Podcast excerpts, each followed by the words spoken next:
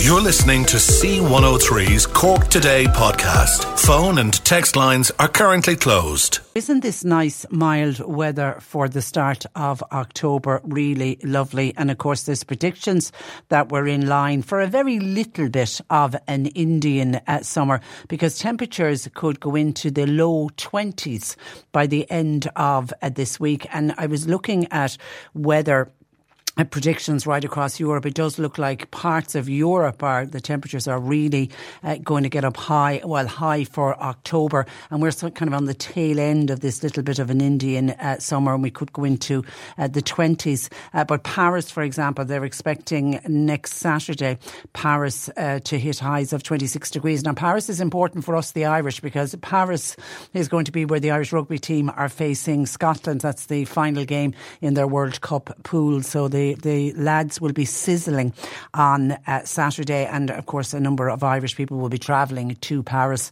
to watch the match. So make sure if you're going that you bring your sunscreen uh, with you.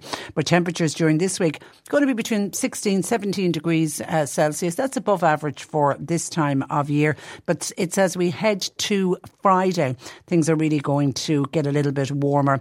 Uh, sunny spells. Friday sounds like a delightful day with sunny spells um, by Friday evening, and Saturday is going to be particularly warm, and they're predicting the temperatures could be in the low 20s. We'd have taken that in August, wouldn't we? But then it turns cooler on Sunday, so it looks like it's going to be a very short, sweet Indian summer, but we'll take any fine weather we can get.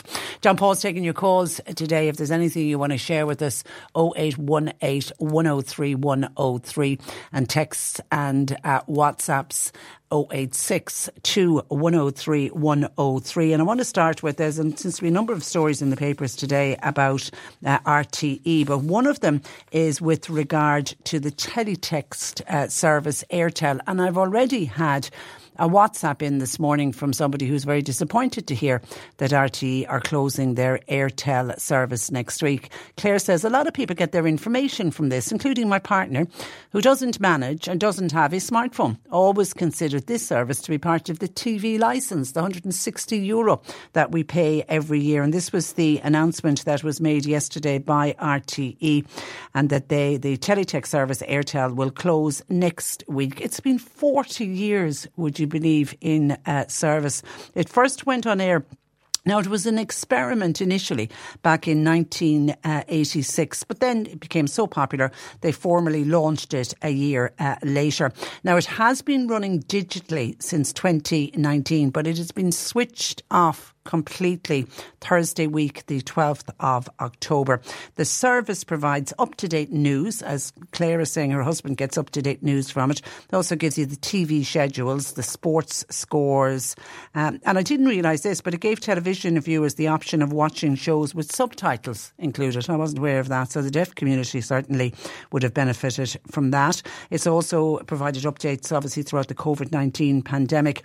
But the broadcaster says its closure has been planned planned. And they say that it got planned in a strategy that was announced back in 2019. So this day has been coming.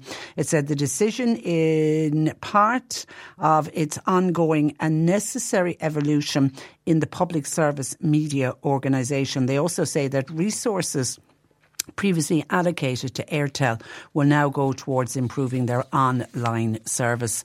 It also says that continuing the service was actually becoming more difficult, and it seemingly this is down to less support technology been available.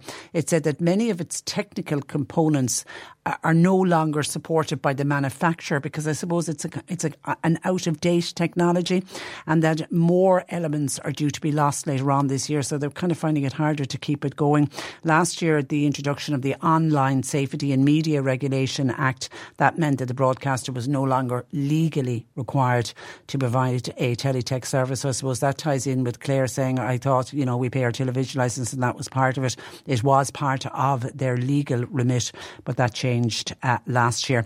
RTE says those that have any queries about the withdrawal of the service can contact them via email info at RTE or they can uh, ring them. And they're saying that this will ensure that Aertel users know where they can find information that they may have previously accessed on this platform. But I think uh, Claire has a, has a good point. If somebody hasn't made that full switch to digital and doesn't have smartphones, whereas the Aertel was available on their TV, they may find it hard to be able to access the information.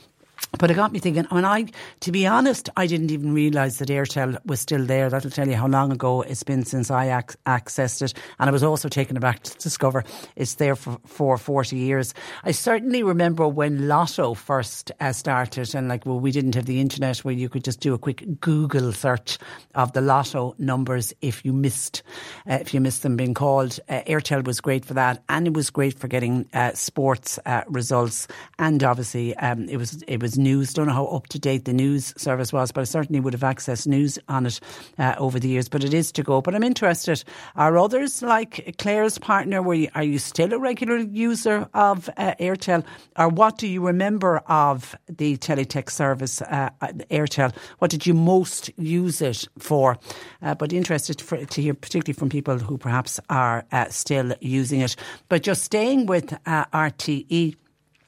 RTE has come out as the most unpopular and least trusted company in Ireland. It's according to the Irish Consumer Experience Report. It has come last in a list of leading brands and it has recorded the biggest fall in its customer experience score, down 17%, while trust in RTE fell by a massive 25%. The poor result obviously has come in the wake of the Ryan Tubridy pay scandal. But it seems it's not just, you can't point the finger at Ryan Tubridy. He's not the only reason customers have given their distrust in RTE. Other reasons on the people who were surveyed included the regular showing of repeats. That really does annoy uh, people. And others said and were complaining about issues with the RTE players. Others to see their rankings fall significantly in this annual customer experience uh, report included Ticketmaster, uh, NCT, and Amazon, who were among the worst performers in the survey. It's 150 brands, and the research was carried out by Amárach Research. 85% of brands improved their score, with supermarkets, pharmacies and health insurance companies among the leading performers and the Irish Credit Union.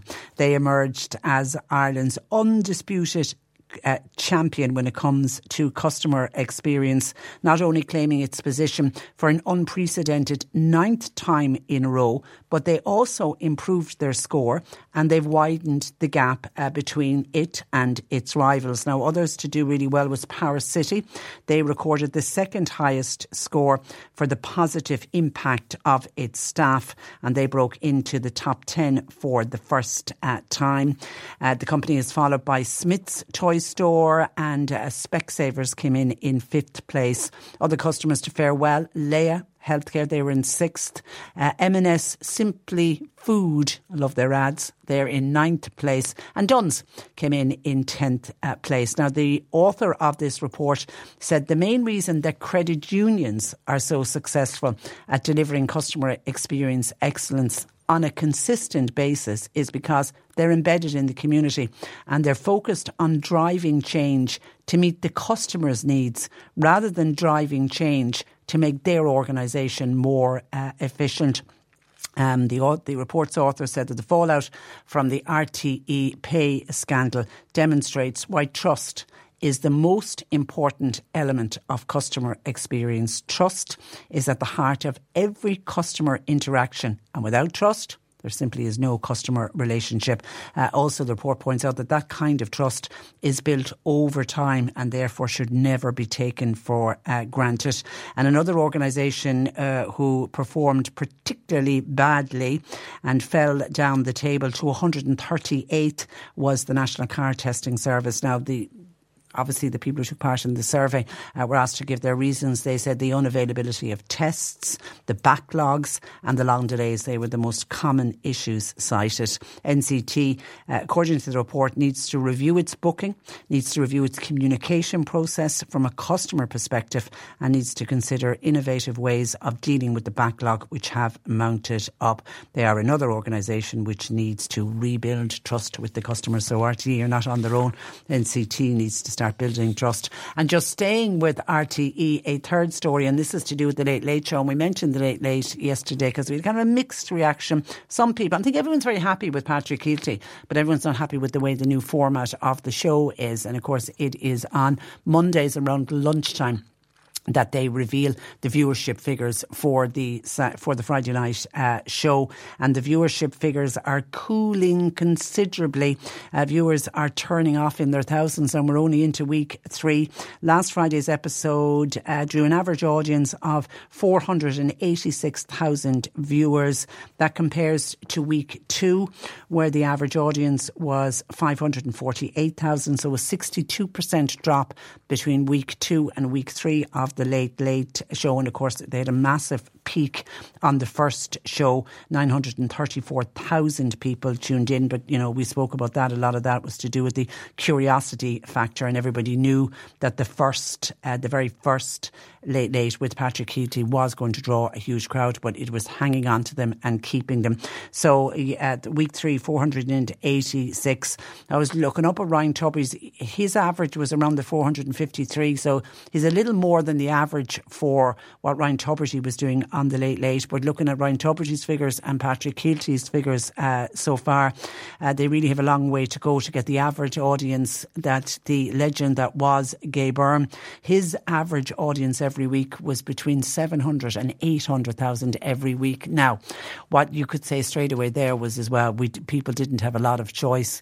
There was a huge sway of the country that only had RTE1 and then uh, Network 2 uh, came on, uh, but there wasn't a lot of choice. Now, I know people in Dublin at the time, they had cable and they were able to access the BBCs and the ITVs, but for the rest of the country, all we had was RTE. So that would have contributed to Gay Byrne. On top of, I think Gay Byrne was, everyone will accept, uh, including all of the the three uh, people who have presented it since, everyone will say he was the legend and it was very much uh, his uh, show. But this week, viewers are set to see Patrick Kielty host his first ever Late Late Country special. Now, that should give him a bump in figures because that always proved extremely popular during Ryan Tubridy's reign. And I'm open to correction. What, was it was it during Ryan Tubridy's reign that they started this late late country special? I, I don't remember Pat Kenny doing a late, late country special, and it just doesn't sit with me that he would be comfortable doing a show like that.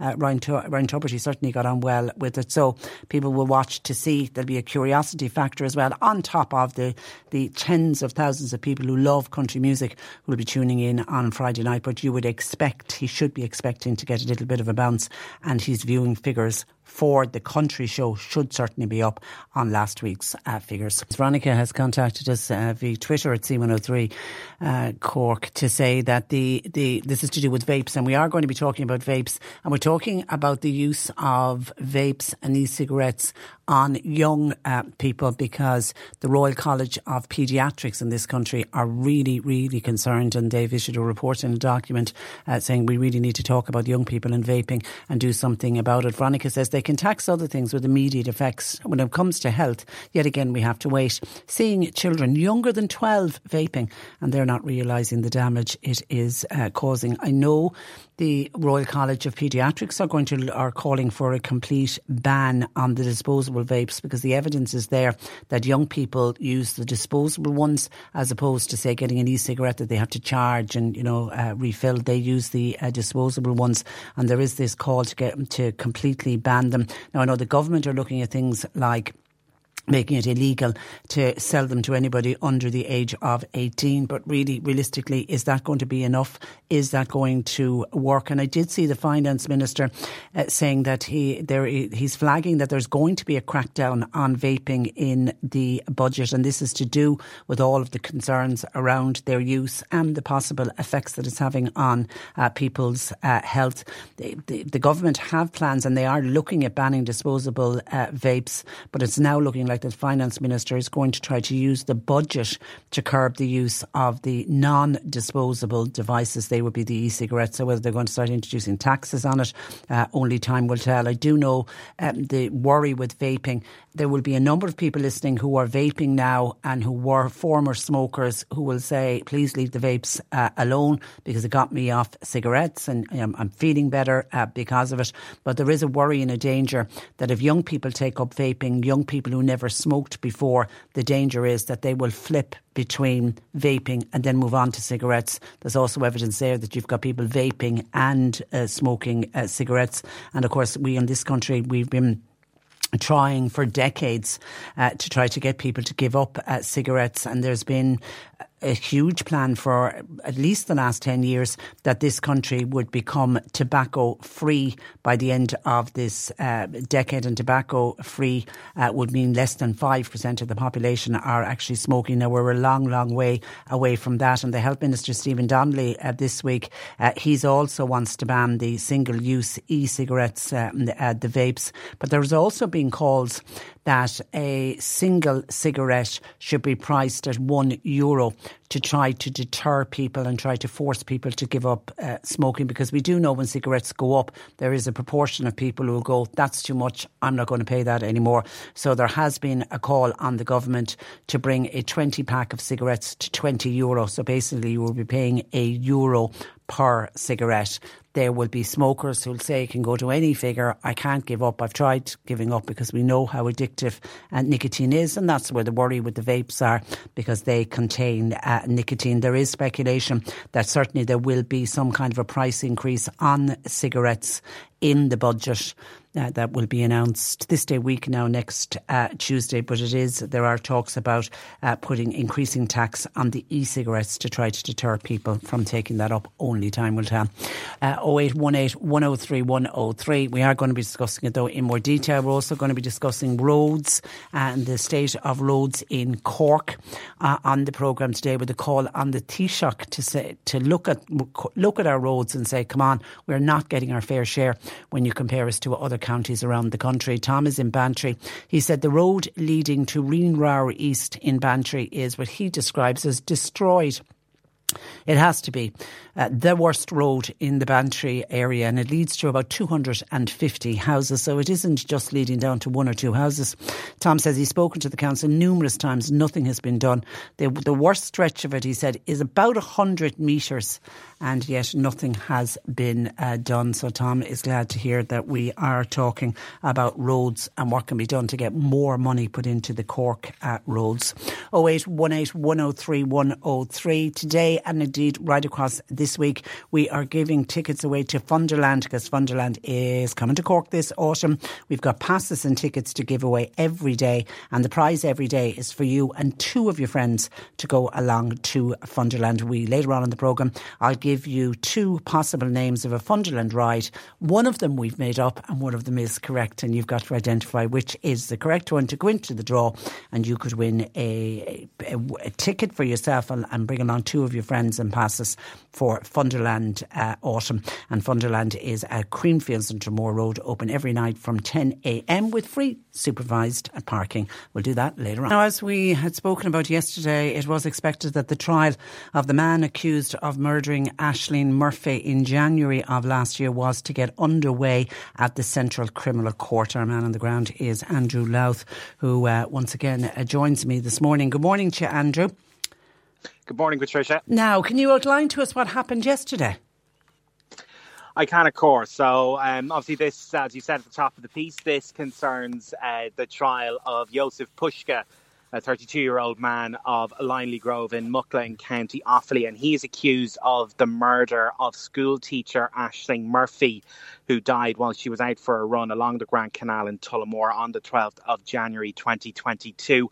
And uh, his case was uh, uh, came up before the Central Criminal Court uh, yesterday, and there the court heard that there was a requirement for a pre-trial hearing, which was agreed between both the prosecution barrister Anne-Marie Lawlor for the DPP and the defence barrister Michael Bowman, senior counsel. This is due to last two weeks, and the defence counsel Michael Bowman said all in, so between pre-trial and the trial itself, it will take six weeks in total. The case was adjourned by Justice Paul Burns yes to yesterday afternoon, and it then came before his colleague, Mr. Justice Paul McDermott, at around two o'clock yesterday afternoon, and there he assigned Mr. Justice Tony Hunt to oversee the trial and also ruled that uh, pre-trial proceedings were to begin before Justice Hunt tomorrow morning. And do we know uh, why a pre-trial and what happens at a pre-trial? Okay, so pre-trials are a relatively new concept and they came into effect in law last year. So it's essentially where the defence and the prosecution, in the absence of a jury, go over any legal issues that are likely to arise in a trial itself. And so, like to make the comparison, uh, you might be familiar, you and your listeners might be familiar to legal arguments. So this is when the judge sends a jury back to the jury room. The defence and the prosecution thrash out legal issues. A judge makes a ruling. The jury returns, and then the trial proceeds. And in these proceedings, we as reporters can't actually report or discuss on any of the legal arguments. So, pre-trial hearings now they allow for both sides to thrash out any of those legal issues before the trial actually begins. So the aim for this is to allow for a faster, smoother, more efficient trial process. And Mr. Justice Tony Hunt, as I outlined, he was assigned to this case and he will hear the pre-trial hearings uh, from tomorrow morning. So will the press be allowed to report on the what happens at pre-trial? No, it's no. the exact same as legal arguments. So it's heard in the absence of a jury. So um, therefore, anything that's heard in the absence of the jury is uh, can't be reported on. Was Joseph Puska in court yesterday? No, he didn't appear in court yesterday. He wasn't arraigned before the Central Criminal Court. As I outlined earlier, there was these um, discussions uh, between uh, his uh, barrister Michael Bowman and uh, he was outlining that uh, you know there will be a requirement for a two-week tre- uh, pre-trial process. So whatever it is they need to, whatever legal issues they need to kind of iron out. There's there was no indication even in court yesterday as to what they are, and there's not going to be any indication until they start. So that will start tomorrow, and um, after that, then is likely when the trial will uh, itself will open. And Michael Bowman himself said that that's likely to take well all in between the pre-trial and the trial. That's likely to take six weeks. So deducing from that, it could be up to four weeks that the trial itself will take. Was there a big media presence, Andrew, yesterday? There was, yeah, as there is in um, in that courtroom, because there is not just um, the case of Mr. Joseph Puska in um, in the courtroom. But yesterday morning there was about eleven court cases on the ticket for uh, Mr. Justice Paul Burns to kind of go through, and a lot of those were were adjourned to yesterday afternoon uh, before Mr. Justice Paul McDermott to assign various ju- to assign judges to various different cases and hear of any any potential last minute hitches or whatever the case may be. Yeah, but I think be, uh, there's a huge interest, isn't there, in Ashling's uh, case because it was a case. I think th- there's very. There's, I wouldn't say there's anybody in the country who doesn't know the name Ashleen Murphy and what happened to her. So there's a, going to be a massive interest in this case. And it will start in about two weeks' time once the pre-trial hearings are over. So, like the family of Ashling Murphy. They will be anxious to get this underway. So too will the family of the accused, Mr. Joseph Puska. So um, there will obviously be a lot of desire to get this out of the way, but hopefully once the pre-trial hearings are over, that will lead to that the aim of that smoother, more efficient mm. process. Yeah, and I think that's what everybody wants. Okay, Andrew, so we won't talk to you for until about two weeks' time. Uh, but in the meantime, thank you for that, and uh, we appreciate your contributions over the last two days. No problem, Patricia. Thanks Thank a million. Bye bye. Bye bye. That is uh, our reporter, Andrew uh, Louth, who was at the Central Criminal Court yesterday, but with the pre trial now, it'll be two weeks before we hear anything more from uh, the Ashling Murphy murder trial. And once again, as we did yesterday, you can't help but think of her poor family and uh, what they have been going through and what they will go through over the next uh, number of weeks. Now, the Faculty of Paediatrics at the Royal College of Physicians of Ireland are strongly supporting the introduction of legislation to ban disposable vapes to protect the health and well-being of children and young people. Professor Louise Kyne is Dean of Faculty at the college and Louise joins me this morning. Good morning to you, Louise. Good morning, Patricia. uh, uh, you thank you for the opportunity to discuss this topic. Well, listen, thank you for taking time out to talk to us because uh, it's an issue that I tell you a lot of our listeners really do have concerns about. I, and is that where you you and your your other members are coming from? Are you just concerned that so many young people have taken up vaping and are using these disposable vapes? Definitely, um, we see it. You know, the paediatricians, uh, you know, see it um, more in the community, in our clinics. Um, parents are highlighting it to us as well. And um, we know this is the trend is up. Um, this is worldwide. We're not alone in this. Um, and we know that the disposable vapes are cheap, colourful, available everywhere, but they are addictive.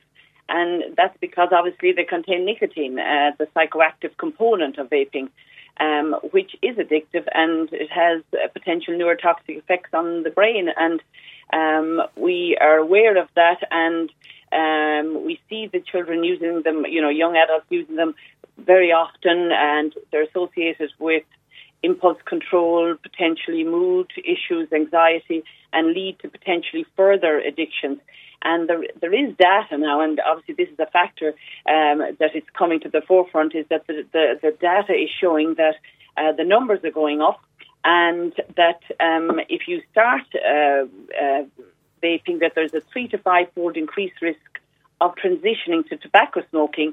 And uh, obviously, that's a problem for the future. Yeah, and I think, I think, and I think whenever we discuss and have discussed vaping on the program, that's always comes up as as the issue. The big, big worry is it's a gateway to cigarettes. And it just seems so unfortunate that yes. some young person who didn't entertain cigarettes and didn't want to go anywhere near cigarettes would suddenly transition from the vapes to a cigarette.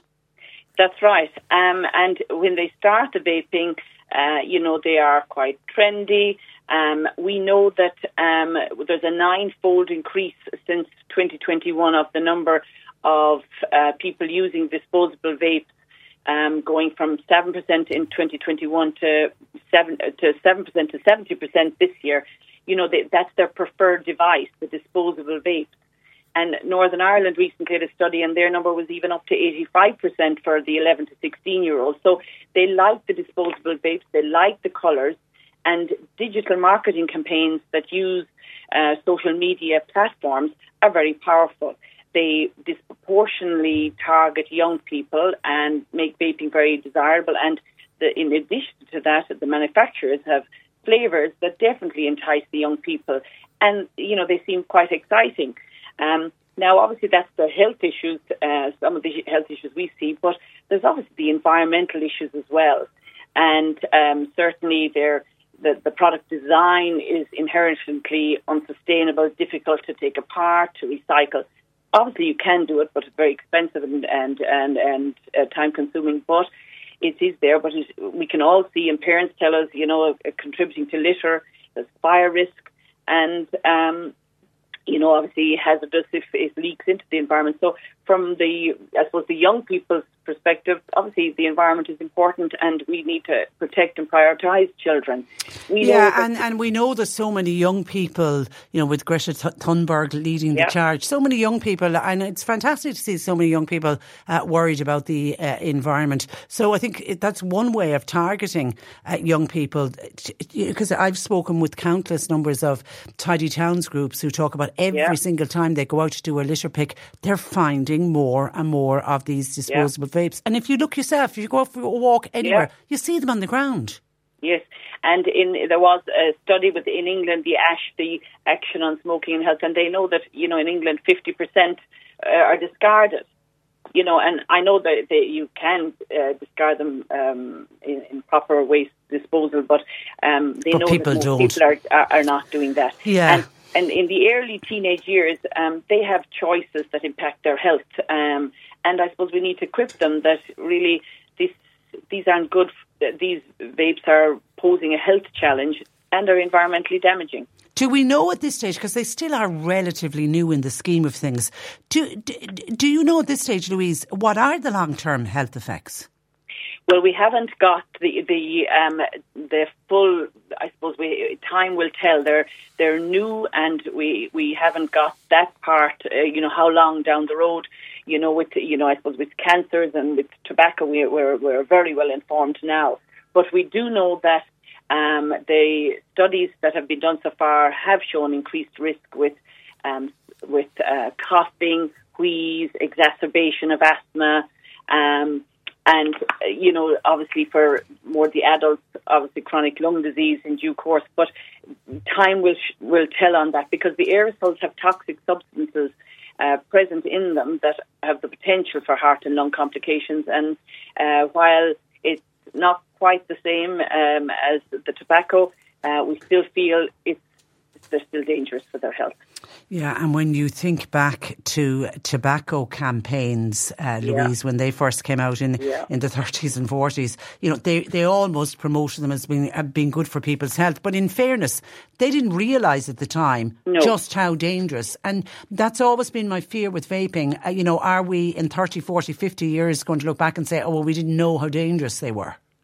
That's right. And I think that's why we're um, uh, we're concerned too because we don't know how dangerous they are, but we also know that the transitioning or the gateway into uh, smoking is uh, a huge concern, and that's what the data is showing all around the world.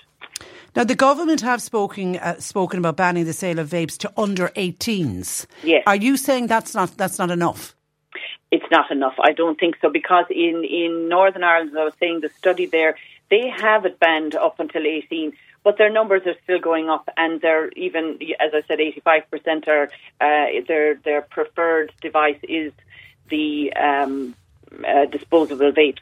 So certainly now, tobacco. We are, uh, you know, our College of Physicians have a policy group, and they've been very active with regard to um, the tobacco, and they would uh, uh agree as well uh, as do us. We'd even put it for, further to 21. But I think the risk is you've got black market. They, mm. they know other people can buy it for them, uh, uh, but you do need strong legislation on advertising and marketing of them if it is to work. So that's going to be the hard bit. How do you manage so that that, that they don't sell them to under 18s? But that be that is a huge challenge, and I don't think it'll be enough. And I think we do need a ban on the disposable vapes, and I suppose we're focusing on the disposable ones. Ban of the use of flavors, and obviously, as I said, stronger legislation looking at um, advertising and marketing. Um, but we do have to promote education. I mean, that's that's, that's the, key. the bottom line for for uh, young people. And um, I mean, they're starting at 11, 12, so you know, they're moving to their teenage years. And um, first of all, I suppose we educate ourselves so that we can um, advocate for them and obviously promote research you know, on the long term effects of vaping and what is the progression to traditional uh, t- tobacco use. And to be fair, the HSE have done, um, uh, uh, they work a lot with the Department of Education trying to implement uh, programs that are, you know, supportive for and, and um, target, I suppose, the, uh, the, the, the young person, you know, with regard to, for example, their the SPHE program. Um, there's lots, you know, they've websites, they've um, you know, um, school resources, know the score. They've got workshops. They've a, a, lot of um, uh, ways of trying to highlight to the um, young person, you know, the concerns with regard to vaping, and um, we would support them in that, and we would support uh, the HSE to, I suppose, consider funding for a mass media campaign on vaping um, because I think this is coming, you know, all around the world. We know that Australia, New Zealand, I know, you know, they have they they have banned vaping, and we'll all be, you know, watching see how um, that how they go. Yeah, because in, in, in Australia you need to have a prescription. You do, you yeah, do need yeah. a prescription, yeah. And uh, England and uh, France are looking at banning the vapes as well. And there are countries, Canada in certain provinces, and Finland, Denmark, they have, you know, change the flavourings.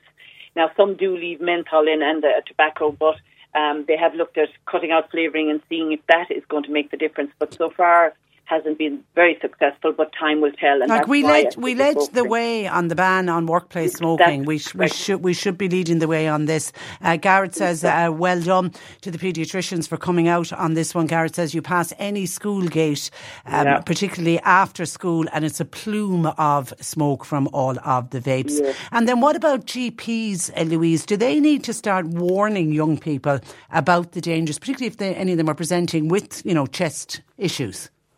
Yes, some of the issue. I mean, they. I, suppose they like ourselves when we were at clinic. You know, you ask, do you smoke? I, I must say, when I ask that, you know, if it comes up in the conversation, they uh, would say no. But you know, when you say vape, they do, but they don't see it as the same thing. Um, and these educational campaigns for obviously our health, uh, like our paediatricians or other health professions or GPs, um, we're all learning and um, I think that's important so that, you know, we can give good advice when we do see them. But um, some may be when they're, you know, older as well, some of the more long term effects, and we're waiting to see those. But certainly coughing, wheezing, um, uh, you know, recurrent infections, you know, that You're already seeing that. Okay, yeah. and just very finally then, what about the argument that if you ban uh, disposable vapes, uh, you won't be having smokers? Many smokers use them to quit cigarettes. So um, there's a national, the national, um, um, there's a national policy in 2022 on how you know on quitting uh, smoking, and uh, e-cigarettes are not in that because they there's no supportive evidence that vaping is effective in stopping smoking, and that there are other techniques from behavioural techniques or pharmaceutical issues that are, pharmaceutical products that can help ban, you know, and that's where they work with the GPs. Um, I'm aware people, you know, still try to vape, but they feel it's it's it's better than smoking. Smoking, yeah. Um, which uh, you know I can understand, um, but the that isn't our national policy at the moment. When we try to stop smoking, we have other uh, evidence based uh, treatments that um, they feel work better. But okay. I suppose individuals will will, will will will use vapes as well. Okay, but it's a it's a ban certainly on the disposable ones is what you're calling for at the moment. Listen, Louise, That's we, right, we leave it there. Thank you for that, and thanks Thank for joining us. Much. Good morning to you. Bye bye.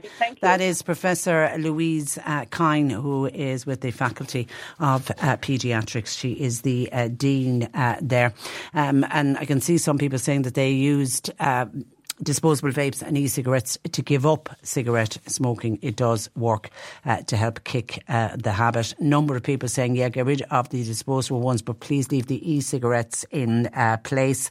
Um, I would be lost without them, says one listener. And and I do know that some of the talks in the papers today, with all the different kite flying that's still going on, uh, to do with the budget. One of the talks are is, in, is increasing tax on e-cigarettes, and the theory that the finance minister Michael McGrath is doing is that it's to deter people from using them. So we'll wait and see what comes out on that, and that will be uh, this day week on budget day. People very much thinking of times past when I mentioned this morning that RTE's teletext service Aertel is uh, closing down next week after 40 years in service. Next Thursday, the 12th of October, it will be switched off for uh, good. Some of your thoughts are asking people when when, because it's been there for 40 years. Uh, do you remember using Aertel? What do you remember when you used uh, Aertel? Julie says her mother used to love page 501 on Aertel. What was on 501 on Aertel? It was full of holiday offers. she used to be looking at different offers to sun locations. She never booked any. She just wanted to, wanted to read about the different countries you could go to and obviously comparing the prices, etc. Isn't that a lovely memory?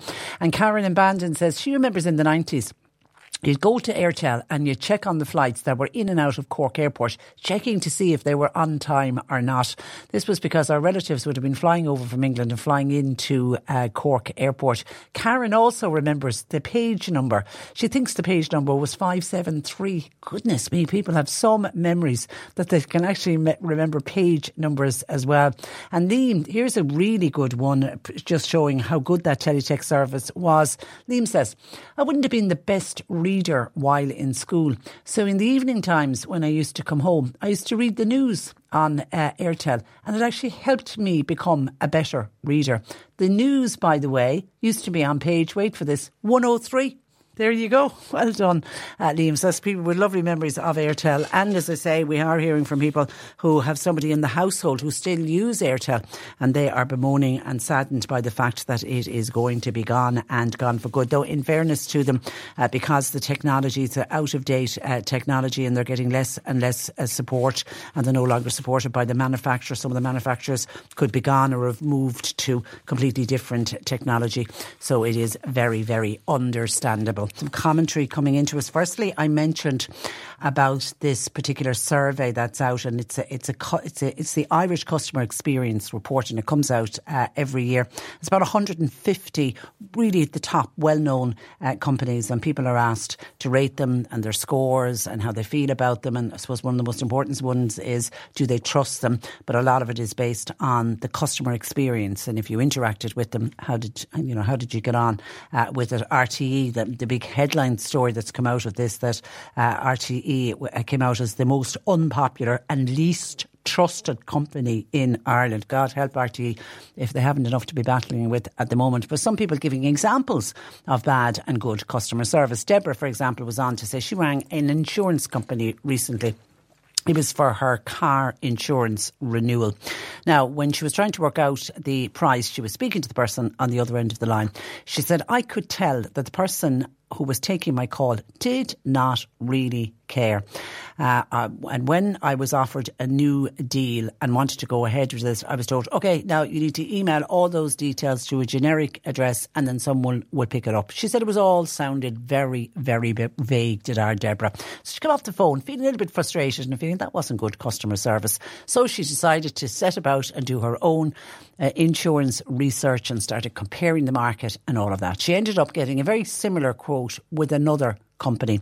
Now, the, the deal was similar, but she said, look, they obviously dealt with her much better as well. So she went back to her original provider, who, bearing in mind she'd been with for the last 20 years, she rang them back and said, Look, I'm after getting a quote. It's actually only a couple of euro cheaper than the quote you gave me, but I'm going to go uh, with that instead waiting for the other person to say, you know, why are you doing that? You know, for the extra couple of years, stay with us. You're with us 20 years. And she said, all she got on the phone was somebody saying, fine.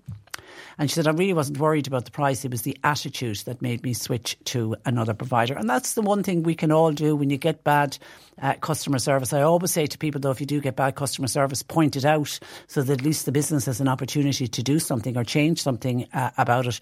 But put your money where your mouth is and you can move to you know whatever it is be it a, a, company that's offering a service or be it a business that you're going into for for food or if you're going into a shop uh, whatever it is. And then another listener was on about her electricity uh, company and customer service. She had to ring her electricity supplier uh, recently. The employee to whom I spoke could not have cared less or be interested in talking to me. She told me what the latest offer was. And then, as far as she was concerned, her job was done. It was very much a take it or leave it attitude. I actually felt at one stage like she had me on speakerphone and wasn't really engaged in the call at all, just tuning in at intervals every now and again, going, Yeah, yeah, that's the offer. Yeah. Very disappointing. In the end, I actually said to her that her understanding of customer service was so poor, she needed retraining. And that for her education, I would suggest that she rings Laya, particularly if you're looking for a plan, because she could learn from their customer service, which is A rated, in my opinion. I phoned them. This is Laya. For my family's plan, I phoned up for my mother's plan, and I've also done it for two of my sisters. They are highly knowledgeable patient and also very helpful. My recent experience with my electricity company was the complete opposite. And it's interesting uh, to that texture that you should mention Laya because Laya came out in the top 10. I think they were in sixth place. They did very well on the customer service. So they're obviously one of the customers, they're one of the companies who've really invested in their staff and their staff then because of it are really invested in their their customers when they come through. So well done to uh, Laya. And in fairness whenever we speak with you know anyone like Daragh Cassidy from uh, not, not Dara from Bonkers when we speak with um, uh, the health. Uh, who's the guy who does that? And there's so many of those experts. Um, Donald Dermot Goode. Whenever we speak with Dermot from Total uh, Healthcare, he always says ring up the provider and get them to do the work. And he says they are very good at it. They are very knowledgeable about the different plans because particularly when it comes to health insurance, there are so many plans there. The mind just boggles. And even if you go online and try to do a bit of research, you can get completely confused. So uh, good to hear that that was a really good experience from uh, Laya. So yeah, and as I said, so not surprised to hear that they did well in this particular uh, survey. And then some comments coming in to do with Patrick Kielty and to do with the late late. James in Cloyne says all this talk about Patrick Kielty, would people ever just give him a break? It's only been three weeks that he's hosted the late late. Would you at least give him a number of months? I would love to see the people that are giving out about Patrick Kielty actually go up to RT on a Friday and do a live TV uh, show just to see how stressful it is and to see how good would they be. If people are really put out about it all, I can tell you, I've old copies of the Late Late Show recorded on videotape with Gay Byrne presenting. I'll willingly make copies and send them out to people if they want to sit down and just watch, watch repeats uh, instead. So there's James saying, give the lad a break. But uh, Michael reckons the Late Late Show has had its day. He reckons time to move on. Now, he does accept that Patrick Kielty is a good comedian in his own right, but Michael feels, having watched the first three programmes of the Late Late, he's definitely not a presenter by a long shot. And Michael says, without naming names, they are a breed apart as you well know, you have to be able to develop a conversation that will lead you into what you want to get out of the chat. Another show, another person, maybe. So that's Michael. Again, people very, very much divided when it comes to how Patrick Kielty is uh, getting on. And um, someone, John says that the people who are talking about the late, late uh, show, none of the presenters, well, we've had three since, none of them would be able to hold Gay Byrne's coat. Never watched it since he left and never will. Okay, can I give a quick mention to a text that came in for fear that I'll lose it later on and won't see it? It's Ballinagree Vintage 20th anniversary celebration. It's happening next Sunday, the 8th official opening, and it is at 12.30. All exhibitors are welcome.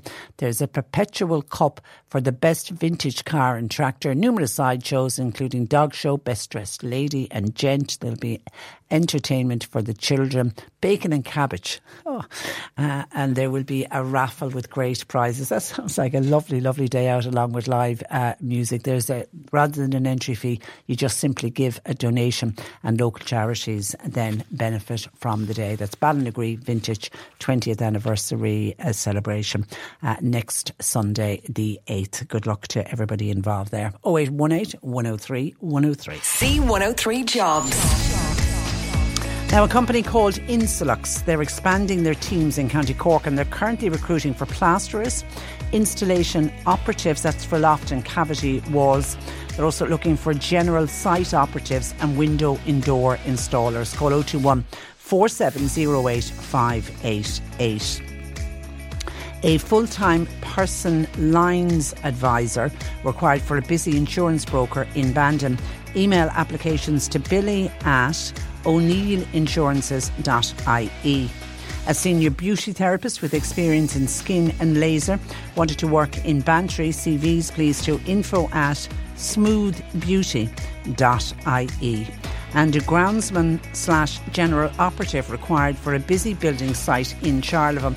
Now, a clean driver's licence would be desirable, but a safe pass is essential. 087 2400653. You'll find all the details and more job opportunities by going online now. Just go to c103.ie forward slash jobs for more. This is C103. Cork today on C103. With Corrigan Insurance's Macroom, now part of McCarthy Insurance Group for motor, home, business, farm, life and health insurance. CMIG.ie. Only yesterday on the programme, we had listeners complaining about the conditions of some of our roads, with one listener believing road conditions are contributing to accidents. Cork South Westall Deputy Christopher O'Sullivan is now calling on the Taoiseach to prioritise much needed investment in Cork roads. And Deputy Christopher O'Sullivan uh, joins me. Good morning to you, Christopher. Hey, Patricia. Would you agree with the caller, uh, Christopher, who contacted us yesterday, who feels substandard roads can and do lead to traffic accidents? Yeah, that's a that's a simple fact. That's a, a well known fact, and many uh, published researchers have have uh, made that link between road conditions and accidents, and I think that plays out. Uh, with the situation that we have in, in Cork County, uh, and even the Taoiseach, when I brought it up with him last week uh, in in leaders' questions, um, he agreed that uh, obviously there's many co- contributors to um, road deaths and, and incidents on our roads. Uh, obviously, driver behaviour is a, is a big part of that, and, and, and that's the message that we need to get out that people uh, do need to be careful and take their time. Um, but road surface, road condition, lack of adequate road network is a huge contributor to um, incidents, and that plays out in Cork. And, and I think that the reason, listen, I'm certainly not the first TD to call for extra funding for, for County Cork. In, in fact, uh, in my time as the council, it was um, uh, you know at every meeting we talked about road funding, and Cork has always um, fared out less well than any of the other counties. But I think the the stat that really struck me when when I when I was researching this was the fact that Cork County had the mo- uh, most road fatalities in 2022 at 14, wow. and 11 of those uh, were in the Western Division. So that's that, that's done by Gardaí, but the western side of the county, and that plays out because if you break it down, um, if the county into regions, certainly the western part of the county, obviously it's, it's an awkward geography. You've got a lot of peninsulas, you've got a lot of mountainous areas, but um, it, it, it, 11 of those 14 deaths were in the western division. So it's really concerning. Um, we have added to that, we have the longest road network uh, of any county. We pay right up there in terms of uh, the uh, contribution that we made to road tax. We're, um, I think, second uh, in the country in terms of how much we pay um, per vehicle. Um, uh, yes, despite all of that, we are third from bottom when it comes to allocation for our road network. And why? Do we know why that is? It's it's a very good question and something that, that I'd love to get to the bottom of. But more than getting to the bottom of it, I just look, I love to see it rectified once and for all. I would love to see us bring us up to that average. Um, at, at the moment, staggeringly, we're in 1,000 euro per kilometre less um, than the average. So we're much further behind the top uh, counties. But if you take the average, we're 1,000 um, euro less. Uh, it's been that way for, for many years. Obviously, pre um, uh, Celtic Tiger era, we the, the, the road allocation that Cork was getting was quite favourable. We were doing well, but since then we've never ever um, addressed that imbalance.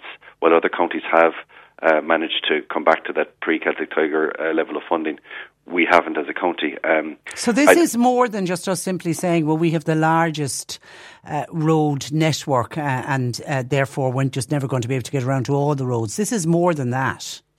It is, and, and oh, like, and I think, in fairness uh, to any public rep who's made this call, it's always been just bring us up to the average, bring us up to the average, and we're not looking to be uh, you know, we're not looking to get the most per kilometre. We're just looking to get brought up to, to the average. Yes, we do have uh, the, the, most roads. We have a, an extraordinary amount of roads. I mean, you know, it, it's it's it's taken me many years of being a, a public rep, travelling roads and calling to houses and calling to people to to get to know my way around West Cork, for example. Uh, and we do have more roads than, than other counties, and they're in kind of difficult topographical areas where the geography isn't always favourable. The rock formation might be difficult in terms of trying to control running water, but you know, and, and we're not looking for for motorways here. We're not looking for um, massive, uh, uh, you know, multi-billion euro infrastructure um, projects. We're just looking for road maintenance for the for the surfaces of um, our main thoroughfares, our main roads. Uh, start there, you know. Start with roads like the N71.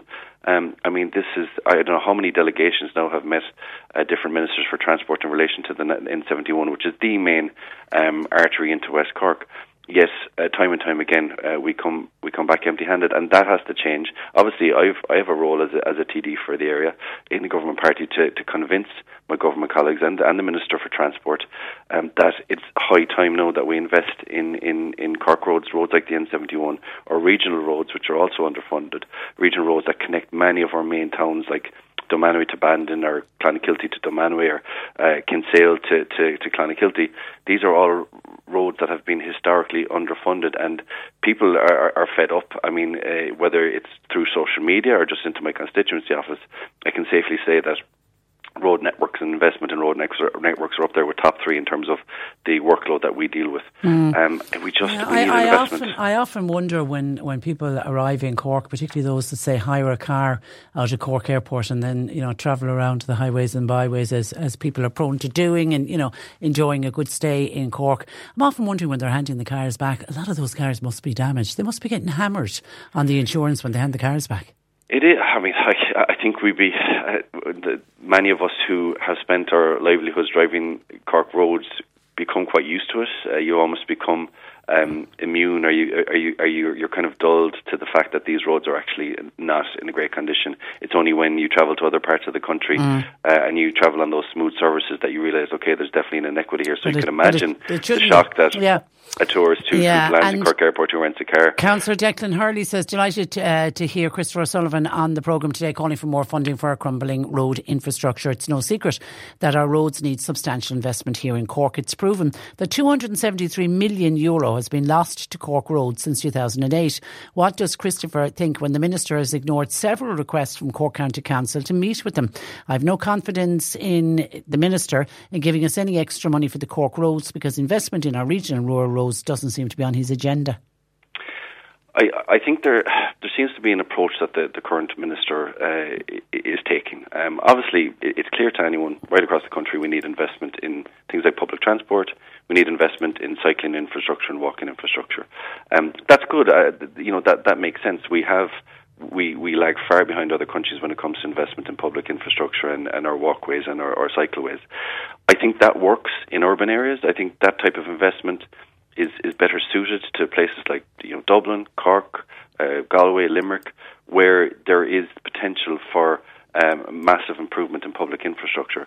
Unfortunately, and I think this is perhaps where uh, the current minister is missing out, is there seems to be that disconnect with the regional parts of Ireland, with places like West Cork, where we're never going to have, unfortunately, as much as I would love to see it, we're never going to have a return of, of something like the West Cork Railway. We're never going to have a Luas. We're never going to have a Dart. The most we can have is an improved bus network, which we are improving. So without that, unfortunately, the reality for, for, for us, and it's something that we've all realised a long time ago, in places like West Cork, the only um, feasible and practical way of getting from A to B uh, is is using your car, using your vehicle, and I think that's something that's missed out. So it's great to see extra funding go into you know uh, greenways and into public transport. That's fine, but in places like West Cork and in the regions, that funding has to be increased for our road network because that, that's the, and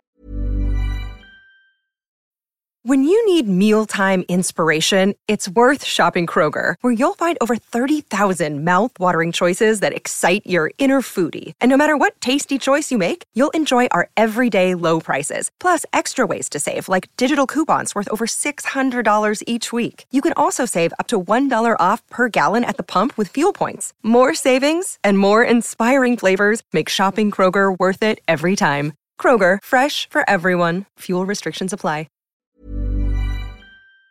And it, you, you mentioned you mentioned the impact in terms of the damage to cars and car wear, and yet people are paying, forking out thousands and thousands per year in terms of damage done to tyres and, and done to the bodywork of their car. But let's not forget the main reason where we need improved uh, road surface and, and, road network. It's safety. It's safety, safety, safety. It's trying to reduce uh, those deaths on the road. And, and there's this talk of reducing speed limits, which I think is, is, is pretty ludicrous at the moment because a blanket speed limit reduction uh, across our national roads. So, example, if you bring it, if you bring the N71 from 100 kilometres down to 80, it doesn't achieve anything because in most parts of the N71 you can't achieve those kind of speeds anyway. Mm. I'm all for introducing speed limits where appropriate and in black spot areas where we, we know that accidents happen, but you know that that's a, it seems to me to be a kind of a bit of a cop out.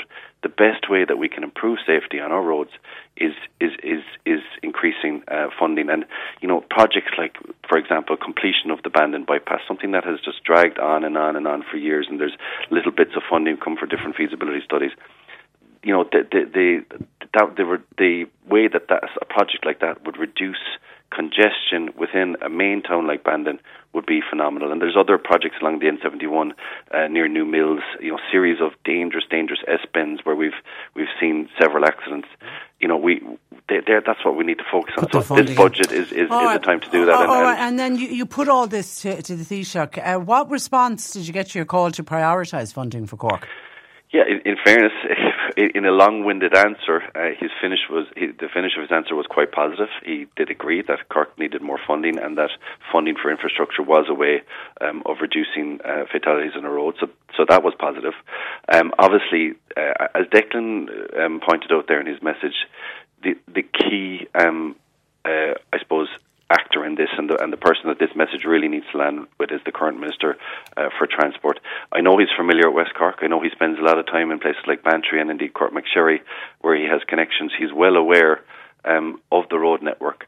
Um, I think what he needs to be aware of is the fact that uh, public transport, we need to invest in it, but that is not going to be the answer to um, transport in places like West Cork. So we need to see investment in our roads. Um, there's perhaps a year left in this current government. We have a year really to address this. We are seeing funding increase in terms of our our, our regional and local roads year on year. I think we went from um, eight, uh, 65 million last year for Cork County, for example, up to 71. But actually, the national road funding then has gone from 94 million down to 83. In no circumstances should um, any type of road fund uh, be reduced. So okay. I'm looking for that to be maintained. And look, okay. I know there's callers out there right around the, the county who are listening who will I absolutely agree with this, uh, but it, I think time for talking is over. And I can I can also see people nominating areas where they live right across the the, the county, uh, saying this particular road badly needs to be done up. Okay, before I let you go, um, uh, Christopher, the, the, the map for the the red the EPA's um, map for the derogation for farmers that's going to be updated today, isn't it? Yeah, and thanks for giving me the opportunity to, to, to get this uh, important message out there. I know that you have so many farmers that tune into your show, uh, Patricia, uh, and a lot of derogation farmers as well, and you've covered the whole impact of derogation and how it's going to impact on farming so well in your show. So it's really, uh, thanks for giving me this opportunity. So we know that there's this famous red and white map. Those um, farmers within the red area um, will be, uh, unfortunately, will go down to 220 kg of nitrates, and those outside in the white area of the county will stay at 250. But there's a lot of farmers along the border that are completely unsure of where they where they land within different catchment areas. So today, on the um, gov.ie website, uh, on the Department of Agriculture section, we will see a link to the updated maps go live. This means that any farmer out there will be able to uh, click on the link and we'll be able to zoom in and on a, farm by farm basis, we'll see if they're w- within this new 220 or hopefully outside that 220 and they stay at the 250 kg of nitrates. And an important message as well, and this is this is uh, discussions I've had ongoing with the, the uh, Minister for Agriculture. If a farmer has a parcel of land that is in any way touching the old 250 kg uh, or the 250 kg area, then that parcel will remain at 250 kg. So for many farmers, hopefully that will provide some relief. So if you, most farmers have on average about five parcels of land. So some parcels might be inside the new 220, but if you have a parcel of land that is in any way touching the, the 250, uh, it'll you remain, at remain 250. Because so there is there, there is huge uncertainty there. So hopefully today will give some clarification yes, and, and, and, and, maybe see some farmers maintain their 250 kg. Certainly, uh, thankfully, uh, from what I can gather, large parts of West Cork will will stay at the old 250, but we have to uh, bear in mind the fact that there are a lot of farmers now are at the new derogation rate and will will struggle and will have to completely change plans and and some instances as I said before it may be uh, unviable. If any farmer out there is having issue with the link when it does go live uh, please get in touch with my office. We have the facility here to be able to zoom in and we'll be able to tell uh, whether your land is, is in or out, um, and because I know there's a lot of concern out there among different farmers. So thank you for giving me the opportunity okay. to, to, get that message out. That's out our pleasure. Okay, listen, we leave it there, Christopher. Thank you for that, and we'll thank talk you. again. Bye-bye. And uh, bye bye. That is Deputy Christopher O'Sullivan. And Heidi says, great to hear uh, Christopher O'Sullivan on the programme talking about our uh, roads. We need all of the West Cork TDs using their voices for us and getting something done about the road situation in West Cork. And I can see other areas of the county are also suggesting areas where roads are substandard and I will get, take a look at all of those uh, comments, I promise. Businesses in the hospitality sector have questioned why their insurance premiums have not gone down, especially as there's been a significant drop in the number of personal injury claims. Michael O'Donovan is chair of the Cork Vintners Federation. He's also owner of the Castle Inn in uh, Cork. And uh, Michael joins me. Good morning to you, Michael. Good morning, Patricia. And you're, you're welcome. I suppose your own insurance first uh, for the Castle Inn. Have you seen any reductions of late? Uh, unfortunately, not. No, uh, Patricia. It's been uh, going up, and even this year, um, while my public liability side of my insurance came down slightly, um, my building insurance went uh, for reinsuring my building went up simply because I was told that the costs of materials for uh, God forbid anything was to happen, uh, the building would be uh, would be more expensive. So hence my building insurance uh, went up. So my insurance went up uh, from about eight thousand to eight thousand eight hundred uh, back in March when I was renewing. So um, unfortunately, our minister uh, Jennifer MacNeill. Uh, um, Carroll was saying recently that it's great that insurance for commercial businesses are uh, going down yes, for a small number, they've seen a small reduction because uh, we've been checking um, with colleagues and done a survey. Uh, but for over 96% of our members, uh, they've seen no change or they've seen an increase in the last uh, 12 months. Um, but look, we're hopeful that in maybe the years ahead that we will see a slight change because the book of quantum that was there um, up to 2020 has now been um, uh, redone, and it's called the Judicial Guidelines, and it sets out a framework for uh, what claims are, are you know to be paid for. Um, and I suppose we've seen, you know, the proof of it. I suppose is in the PIAB, which is the Personal Injuries Assessment Board. You know, from 2016 to 22, we've seen the total number of claims go down by 46 percent and I suppose more importantly, from 2020 to 22, um, we've seen the public liability claims down by 36%. So we're hopeful that in the in the coming year, 18 months, when people are re- doing their renewals, that we may see uh, a reduction. But as of yet, we haven't seen any reductions from this.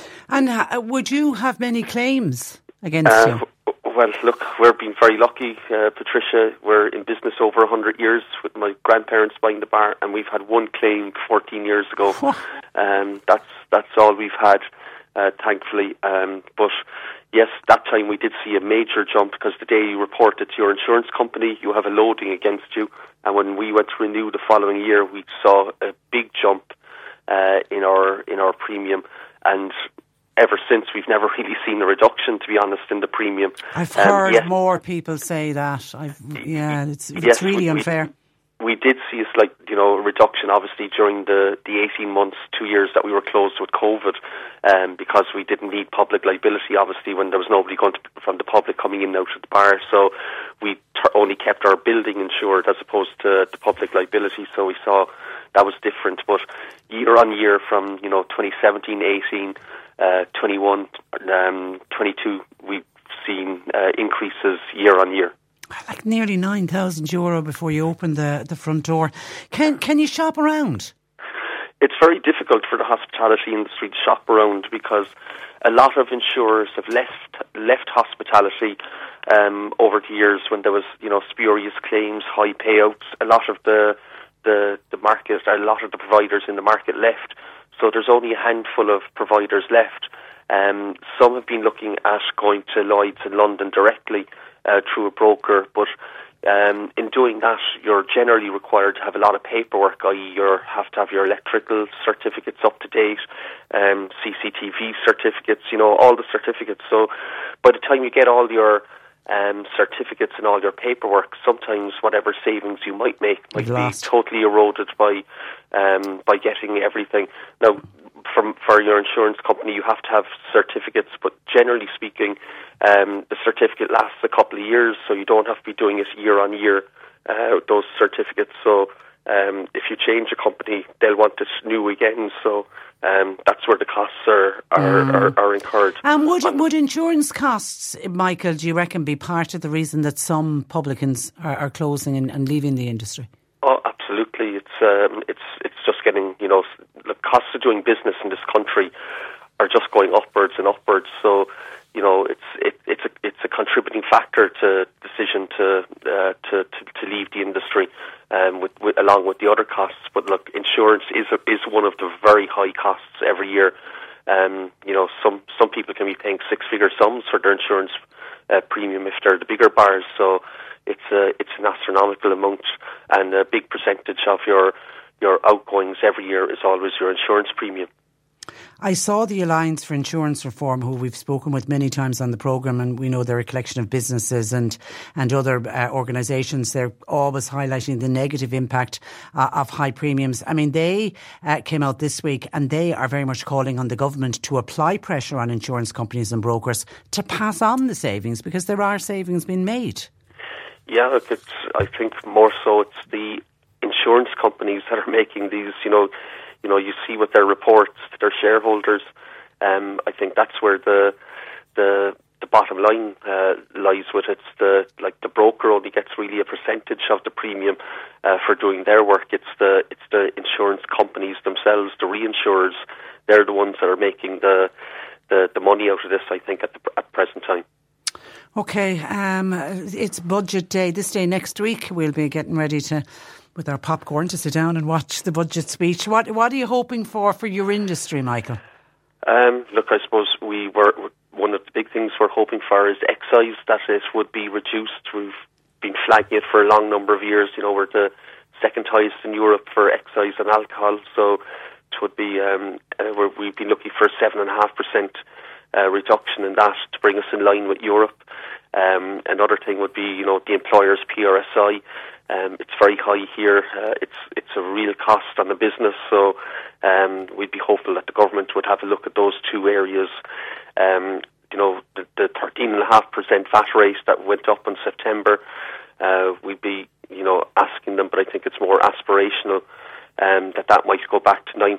I think it's, it's highly unlikely that they're probably going to increase it in September uh, and reduce it in October, but look, uh, we can hope for it uh, because it would be a, a, a, it's a, it's a huge cost. People will see now in November in their VAT bills when they're when doing they start returns. to pay it. I did I did hear the the notion being floated that you split you put the because everyone points to the hotels and price gouging. And again uh, hotels here in Cork will say it's not us particularly the ones in the rural areas. They'll say it's the ones in, in Dublin City.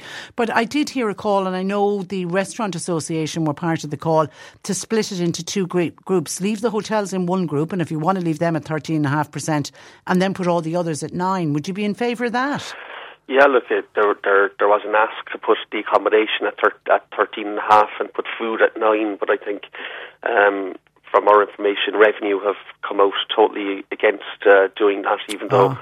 you know, if you're if you're getting your car serviced, it's uh, the, the the VAT bills are are split. You know, you you'd have your labour at um, at the higher VAT rate, and the the parts are at another VAT rate. So it's uh, it, it's done in other industries. We've we've asked, but um, the revenue seemed to be against the, the idea of splitting the hospitality VAT rate.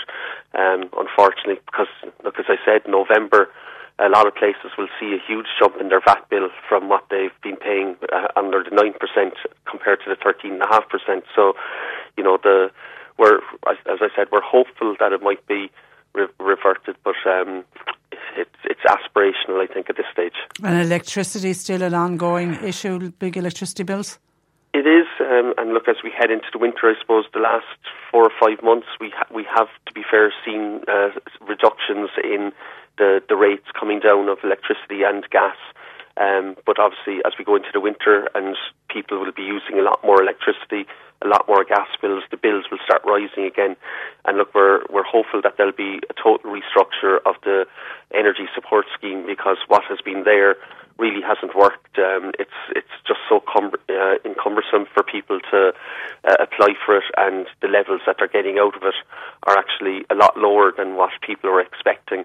Um, so the look, there, there's there's only I don't have the figure in front of me, but it's still a very small uh, uh, figure compared to the figure that the government had put into the scheme. Um, that was drawn down in it because it's it's just so difficult to get access to it.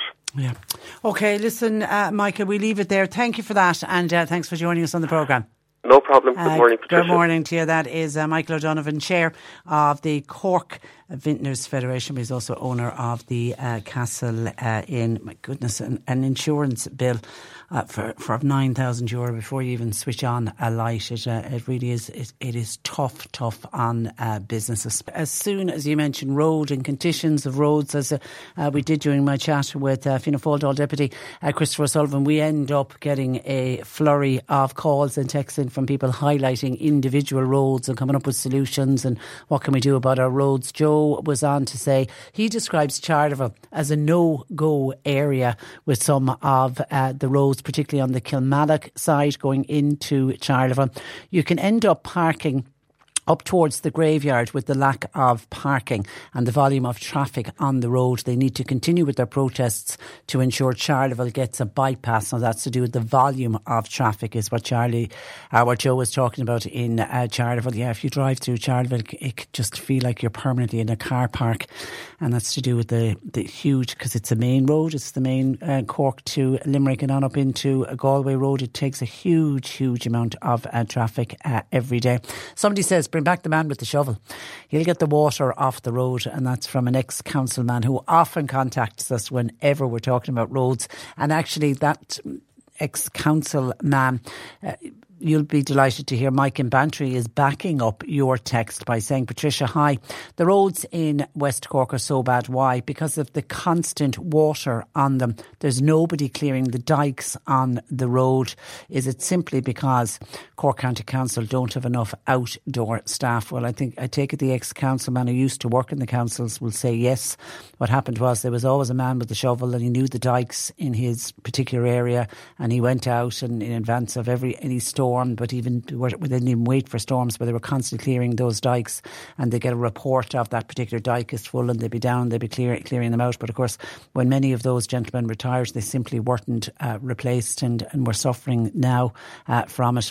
Hi, Patricia, enjoying the show. Thank you. Listening to that TD, that was uh, Christopher O'Sullivan on about roads. The N71 is the main road from Bishopstown to Kenmare and Skibbereen from the service station on. Okay, Skibbereen from the service station on the east side of the roundabout to that first roundabout, I would describe it as being like a back road.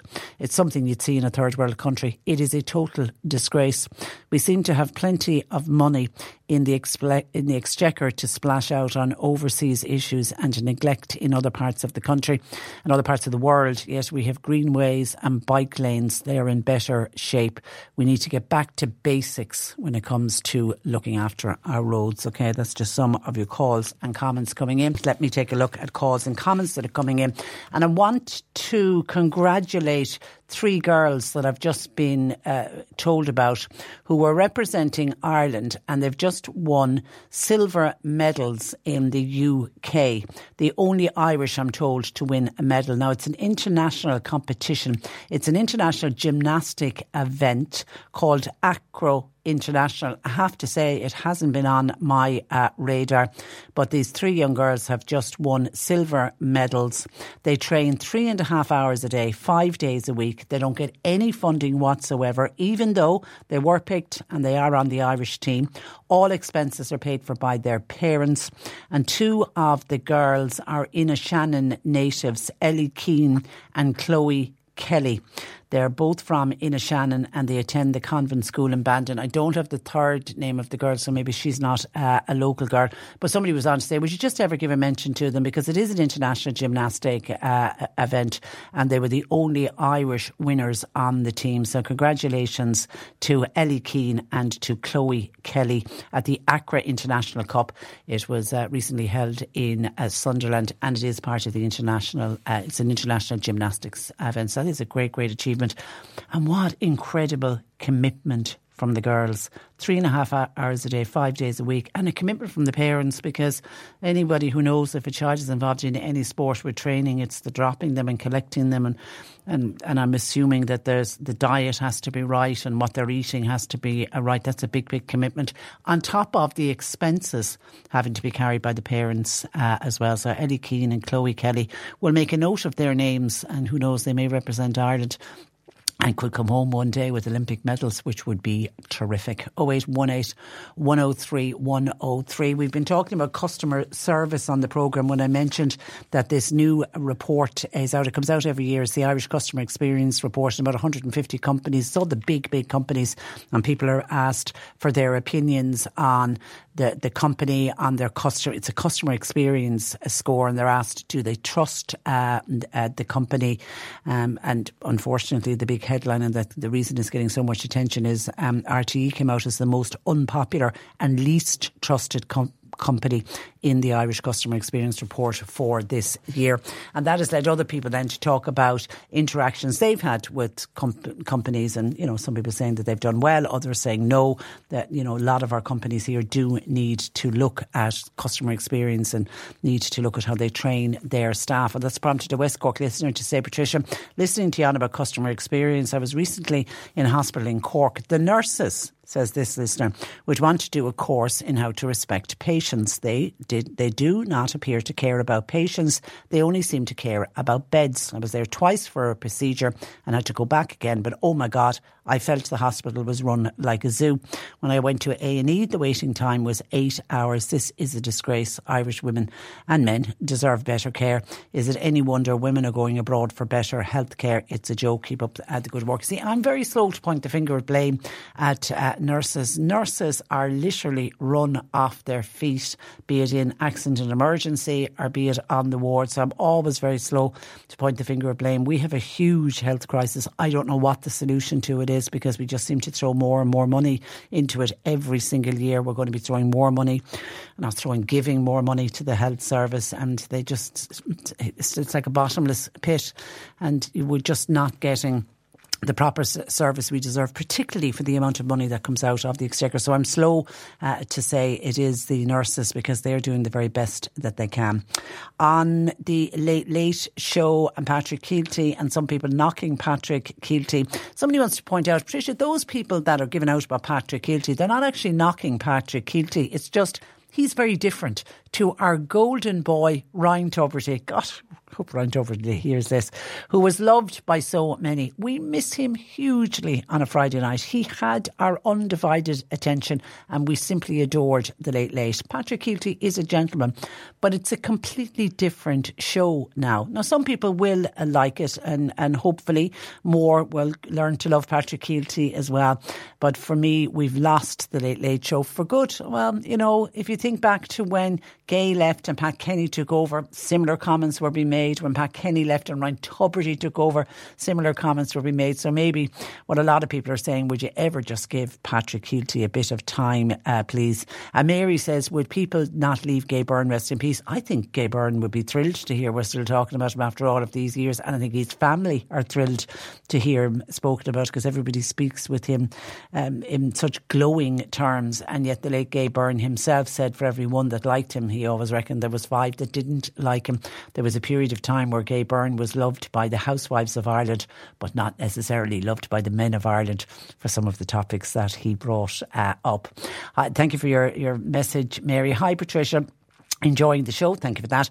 I didn't realise how harshly the Irish can judge those who accept roles in our Irish institution, i.e., the late late. To be fair, people should not be comparing Patrick Kielty after just three programmes with Ryan Tubridy, bearing in mind Ryan Tubridy did the show for 14 years. Or how can you compare, how can anybody be compared to Gay Byrne, who was a broadcasting legend in this country? Patrick Kielty is a nice lad who lets his guests speak and he shows empathy to them when any emotional stories are revealed. Let's give this pleasant, decent lad a fair chance so that he can relax into the role and give it his best shot. And I would, yeah, I would agree with you. I, am I'm, I'm enjoying him and I'm, I'm enjoying his style of uh, interviewing. And I will agree with you. I do think he has a great level of empathy. And there's been a few, particularly the Rob Delaney one, talking about his young boy, and then how Patrick was able to bring in his own story of how his brother his dad was shot dead and murdered on his brother's birthday. And he was, you know, relaying that back to Rob Delaney, who lost his little three year old son. And the three year old son happened to die on Rob, his dad's uh, birthday. And I thought the way Patrick Kielty handled that, I thought was fantastic. Yeah, so I'd agree with you. He does have great empathy and give the lad a chance.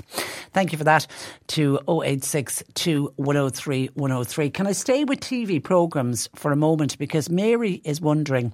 Now, I have to fess up and say I didn't see this programme yet, but it's on, I have it on the player, so I definitely will watch it. Same Tricia, I would be interested to hear from your other listeners uh, today what they thought of Anna Geary's dating programme Cauca. Which was on RTE2 last night at half past nine. What lovely young men and women, all looking for love. I can't wait to see how the couples get on and who they end up picking as their partner. I can't wait for next week. I myself have already picked the person I think would suit that young man from Beara and the girl also. It's nice to watch something which is a bit of humour for a change, says uh, Mary. There was so much on last night because that's on a nine to ten hour because I'm I'm in I'm in the bed then by 10 o'clock. That's my last programme of the night. There was so much on last night that I, that I could have picked. And there was so much, I couldn't end up recording it all. There was so much on as well. And the Anna Geary, because I do like Anna Geary, I do like her style of presenting. So I'm interested in that. I know on at the same time, I didn't get it last night because I opted to watch the panorama because the way they the way the BBC teased the panorama, I didn't know what the programme was going to be about, so I felt I had to watch it. And Grá ar an Trá is the one that's on. It's kind of the Love Ireland version, Ireland's Love Ireland version of it. They're doing it uh, mixture Osquailga. That was on on Virgin Media, so I need to catch up on that uh, as well. But I am looking forward to seeing the Anna, Anna Geary dating programme because the way it's been teed up and the promos that they've used uh, do make it look uh, really, really enjoyable. So did anybody watch it? Mary thought it was a gorgeous programme and she already has the partner. the partner picked for the young man. I don't want the young man from there. I don't what his name is, but Mary already has his partner picked. And let us know, Mary, how the young man from Beara gets on and that the girl you've picked was it the girl you picked from the outset. 0818 103 103. Still getting in calls about roads. They'll continue, I think, for quite some time. Uh, Morris uh, says, listening to Deputy Christopher O'Sullivan talking about the condition of roads in West Cork. It isn't today or tomorrow that the road conditions became like that. Why doesn't he withdraw his vote from the government and see then what he can get done for West Cork? I suppose if he was on, on the line, he would say he could get, he won't be, he's got a better chance of getting something done if he's inside in the government than being outside. I'm sure that that's what his answer would be. Thank you, Morris, for your call. And someone else wants to point when we're talking about bad roads. This is the N72, Clon Clonbanin Cross to the Kerry County bounds. That has got to be one of the worst stretches of roads in the country. And I'm sure people will agree, says a texter. 0818 103 103. John Paul's taking your calls. You can text or WhatsApp to 0862 103 103. The C103 Cork Diary. With Cork County Council delivering roads and housing, community and business supports all across the county. See corkcoco.ie. And can we wish good luck to Bill Griffin? He's holding an art exhibition in St. Peter's, the Vision Centre on North Main Street. Now, it opens today and it will run until Saturday week, the 14th of October. Inniscarra Parish Mission that's facilitated by the Céilí Catholic Community that is continuing this week right up to and including next Sunday. Now they do daily morning rosary for the early risers at 6:30 a.m. followed by mass at 7 and then the evening ceremonies start at 7:30 p.m. Events events will include a healing mass, blessing and adoration etc. All are welcome to join in in any of the ceremonies. Bingo in Shanballymore Community Centre tonight Tuesday at 8. Jackpot this week 2,600 euro and all are welcome. And Mallow Adult Learning Centre are beginning their four week tutor training uh, course. It starts tonight at 8 in the Mallow Adult Learning Centre and that is on the top floor of the Mallow Parish uh, Centre. And it's Panto time in Fermoy.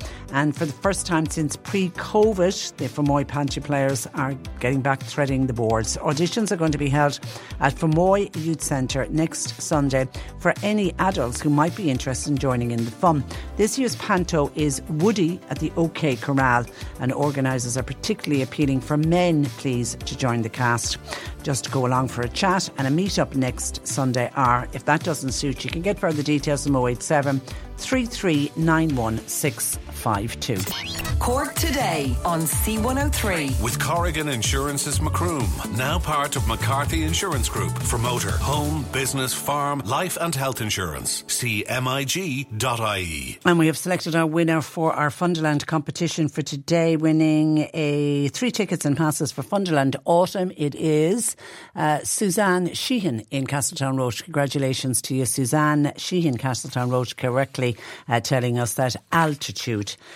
is the name of the Funderland ride, and longitude is something we made up because that's more a festival than a ride. Uh, well done, Suzanne Sheehan in Castletown uh, Roach. More of those tickets to give away tomorrow and indeed every day this uh, week. 0818 103 103. Still, let me take a look at, I do have time, some of your calls and texts uh, coming in. John on the Late Late says they need to remove Gay Byrne's voiceover at the start of the show. Do you know the way he's introducing And they took it from when he was introducing Patrick Kielty when he came on the show many, many years ago. John reckons it's impeding Patrick Kielty, as the ghost of Gay Byrne will always be on his shoulder. He needs to stand on his own two feet and give it time. But the guests, says John, are very, very much going to be a problem, and everyone is pointing to that. I mean, if you are looking on social media while the show is on, everybody's pointing out saying when are they going to get the big guests? It's hard. It's really hard, and if you've got to pay big guests to come, we're talking about an organisation that really is struggling at the moment. I don't know if there's going to be a budget there for it or not. Uh, Nuala is in Macroom. She, she said everyone before the late late started saying it'll be great. A new presenter with the new gu- guests, but where are the gu- guests going to come from? There's only so much going on in this uh, country. We are a small country. Unless they find interesting stories from people around the country, that might work. But many want to see famous faces, and the trouble with that is many of those faces won't come on or be in Dublin. So, as researchers and producers putting the show together, what do people think would happen? No one's fault, really. It's just the way it is going to be. We're going to have to get used to. It. We're not going to attract the big, big names. Somebody says Patricia and Patrick Kielty, his dress style is gone to pot. he was fab on night one. Second night, he had a crisp white shirt, and week three, collar and tie. He should keep it smart casual, not stiff shirt and tie. But by the way, says this texter, I think he's doing great. Okay, thank you for that. On roads, the Cork Road uh, to Skibbereen is absolutely atrocious. We need to do something about that. Or just back on TV, there was a text in that came in in the middle of the Funderland once. Somebody says, Afternoon, Patricia, when you're on about TV, where are all the comedians? Where are all the funny, happy shows? God knows we could all do with some lightening up and we badly need a good laugh. Are we not getting enough laughter on our TV? Well, according to, was it Mary who contacted us about the Anna, Anna Geary's show last night? She reckons that's full of humour and well worth the watch if you want to try and track down Anna Geary's The Dating Show. It's, to, it's trying to get people from the country uh, to try to uh, meet up because it can be hard if you're living in a rural area to find uh, somebody. So that's meant to be full of humour. Could we do it more comedy? Do we need more? I'm trying to even think of what comedy shows do I watch at the moment. I can't. Nothing jumps out straight away at me. I mean, I do like the the Bake Off is back. The, Great British Bake Off. I love that show, and that's funny and that's entertaining. I do, I do like that. What else do I like at the moment? I love the repair shop. It's not, it can be funny at uh, at times. It can be very emotional at times as well. That would be another one of my faves at the moment. And the celebrity SAS when we put all the celebrities through the training again, not the funniest of uh, programs, but that's uh, enjoyable. There's just a lot of programs on. It's we come into that time of the year. You come out of the summer, the silly season when there's nothing really on, and there's loads of programs, and you just can't find enough time in the day. Uh, thank you for all your texts on TV and particularly on the late late. Okay, this is something completely different. Somebody says, Patricia, the decision to close An Post's sorting office in West Cork and move them all to one location in Bantry to me seems like a very bad idea. All the postmen and women now have to travel to and from that location every day, which means a lot more carbon emissions. While the government are constantly telling us that they're trying to introduce measures to protect the environment, that's a good and a valid point. I hadn't thought about all the extra travelling that the postmen and women uh, must uh, do. And obviously, it's done to is it done to cut down on staff and cut down on costs? But are they thinking about the environment when we're hearing a lot about the environment? That's a, a fair and a valid point. Thank you for your text 086 103 103. And then yesterday during the programme, John O'Donovan in the city uh, contacted us and he was calling out the Taoiseach and Micheál Martin for saying that the Irish Defence Forces were training Ukrainian soldiers in military uh, skills and wondered, John was wondering, where did that leave our Irish neutrality stance? And I said at the time that I hadn't heard Micheál Martin say it. I was wondering, was it something that broke while I was on air and that I need, I need to uh, look into it? So I did.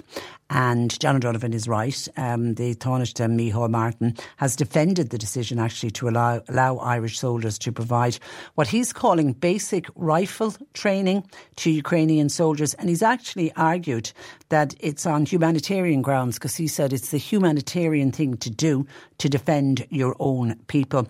Uh, Martin made the comments. It was during that visit yesterday to uh, Kiev for the extraordinary meeting of the EU Foreign Affairs uh, Council.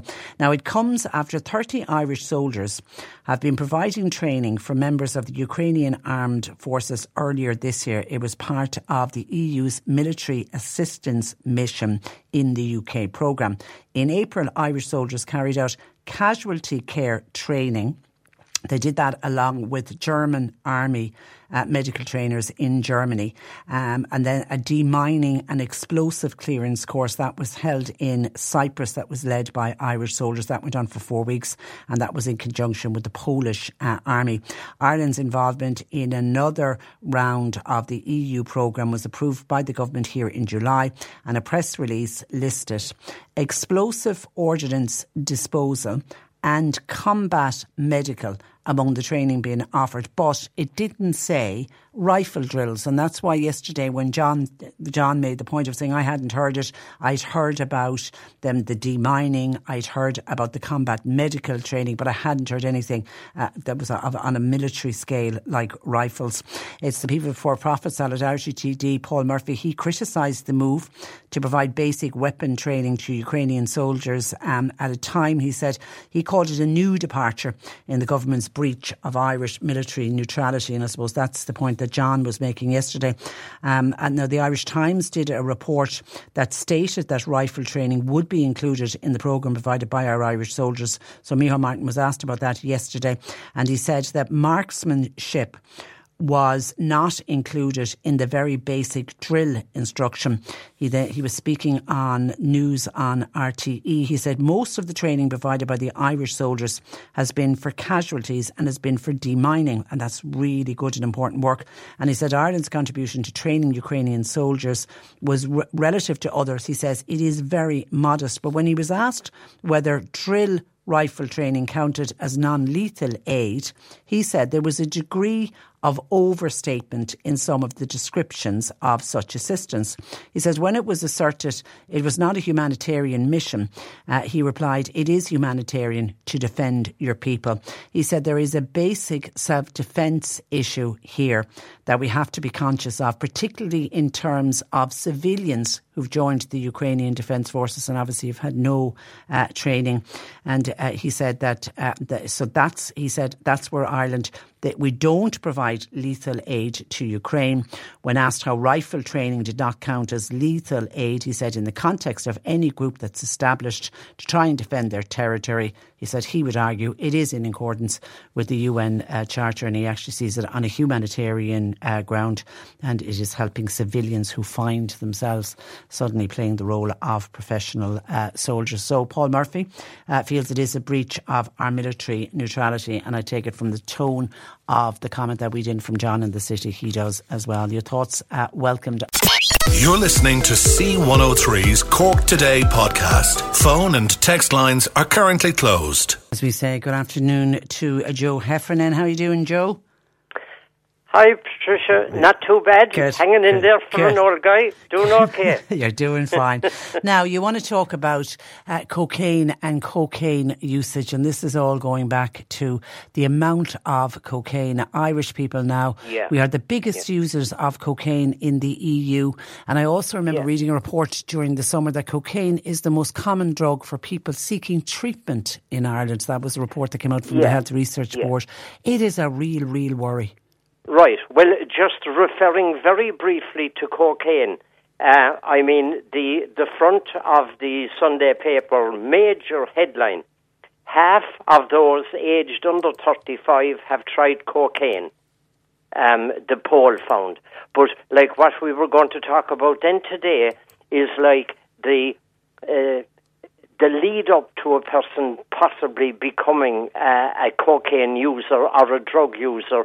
We would talk about the um, the traits in a young person, like uh, the sensation seeking young person, the impulsive young person, um, the the anxious young person, the young person with a sense of hopelessness. So that we'd be talking about uh, call it addiction in general, um, you know, uh, rather than just focusing in on the one. Um, even though that's the one with the headlines recently. Yeah, um, and because you know, because there's a you know, it, it does look like there's a lot of uh, cocaine out there, and seemingly it's as easy to get as going into a bar and yeah. and buying a, a, pint. It doesn't mean that everybody who uses cocaine is going to become addicted. And there's been you know tens of thousands, if not millions, of people who've used cocaine have never become addicted. But what your worry and your concern are the people who are most likely to become addicted because exactly. of these uh, because exactly. of these traits. I mean, what we're talking about, what I'm talking about, is education and prevention, rather than picking up the pieces. Hopefully, after addiction has set in. Um, you know, the schools would have a lot to do. People who know what they're talking about, going into schools and talking about it. For example, um, uh, kids with low self-esteem, for whatever, ever, ever reason, um, you know, the building blocks of self esteem are a sense of security, not a lot of that going around, a sense of identity, a sense of feeling belonging, a sense of purpose in life, and a sense of competence. And of course, um, young people in our country nowadays, unfortunately, um, you know, uh, optimism would be getting fairly scarce. Um, you know, we're reading it every day. People uh, once again leaving the country, young people feeling that they will never own their own home. Um, uh, and uh, so that kind of thing. You see, addiction, well, what is it? In a way, we can compare it to cancer. Um, cancer is, even though there are several different types of cancer, what they have in common is the uncontrolled multiplying of cells. Um, uh, so we must understand that all addictions and the process of all addictions have in common the out of control and aimless searching for wholeness, happiness, and peace through a relationship with a, um, a, a, substance or event. The reason I say a substance or event that would be ranging from alcohol to gambling. Um, you know, so it isn't always um, uh, a substance. But what we need to understand is what is the ob- objective of a person picking up drugs in the first place.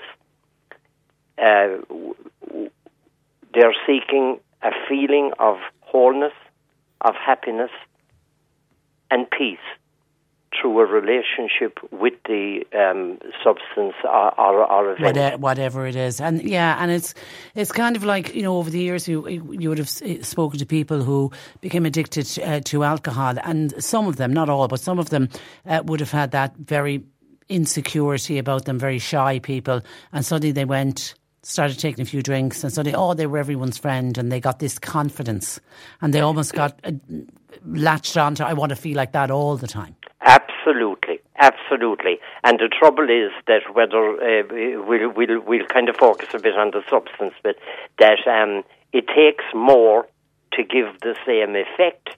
And look, we'd all be doing it if it worked, but it doesn't. It leads to, um, at the you know, insanity. It leads to um, the loss of home, of job, of uh, relationships. Um, so it always finishes in a bad place. And that's the reason why we have the rehab centres and, um, you know, all the different treatments um, um, uh, like AA, NA, GA, uh, for uh, people who are addicted. And like looking, Patricia, across the the the area of of addiction, like um, the, the, in in the search for peace and wholeness, in the search for the mood change, bringing about the uh, the pleasure chemicals in the brain, um, the alcoholic experiences that mood change um, with alcohol, say going to the pub, as you said, the shy person who would hardly speak in a group is now standing on the counter singing the fields of Athenry. Um, uh, you know, uh, as you were saying, uh, the, the, the um, all the inhibitions and all the um, shyness is for the moment um, uh, suppressed. So that becomes then, um, uh, I want to feel that way more often. That's going to take more frequent and um, more volume of uh, of alcohol, and and that's then where that goes. I remember very very peculiarly talking to a politician called uh, you you remember it um, Tony Gregory. I do. The, Tony Gregory in great the 80s. man. What he did for Cork. what he did for Hmm? inner city Dublin. Yeah, and and he had um, he he had this deal done with Charlie Haughey. Um, it didn't work out because the GUBU thing uh, came in to kind of take out Charlie. Um, but um, there, there, there was a belief at the time going around. Um, Asher, there's no heroin in Cork. You know, that's Dublin. But that wasn't the truth. And I remember meeting um, Tony Gregory in Cork and saying to him, Tony, this business about no heroin in Cork is false. And, uh, and he agreed that, of course, it was false. But now we have the scourge of the cocaine, for example. I'm sorry, And can I just can I tell you something that's that is even more scary? And I've been doing some uh, research, just trying to educate myself uh, about it because I, I- I think it's something we are going to be talking about. Is the drug fentanyl?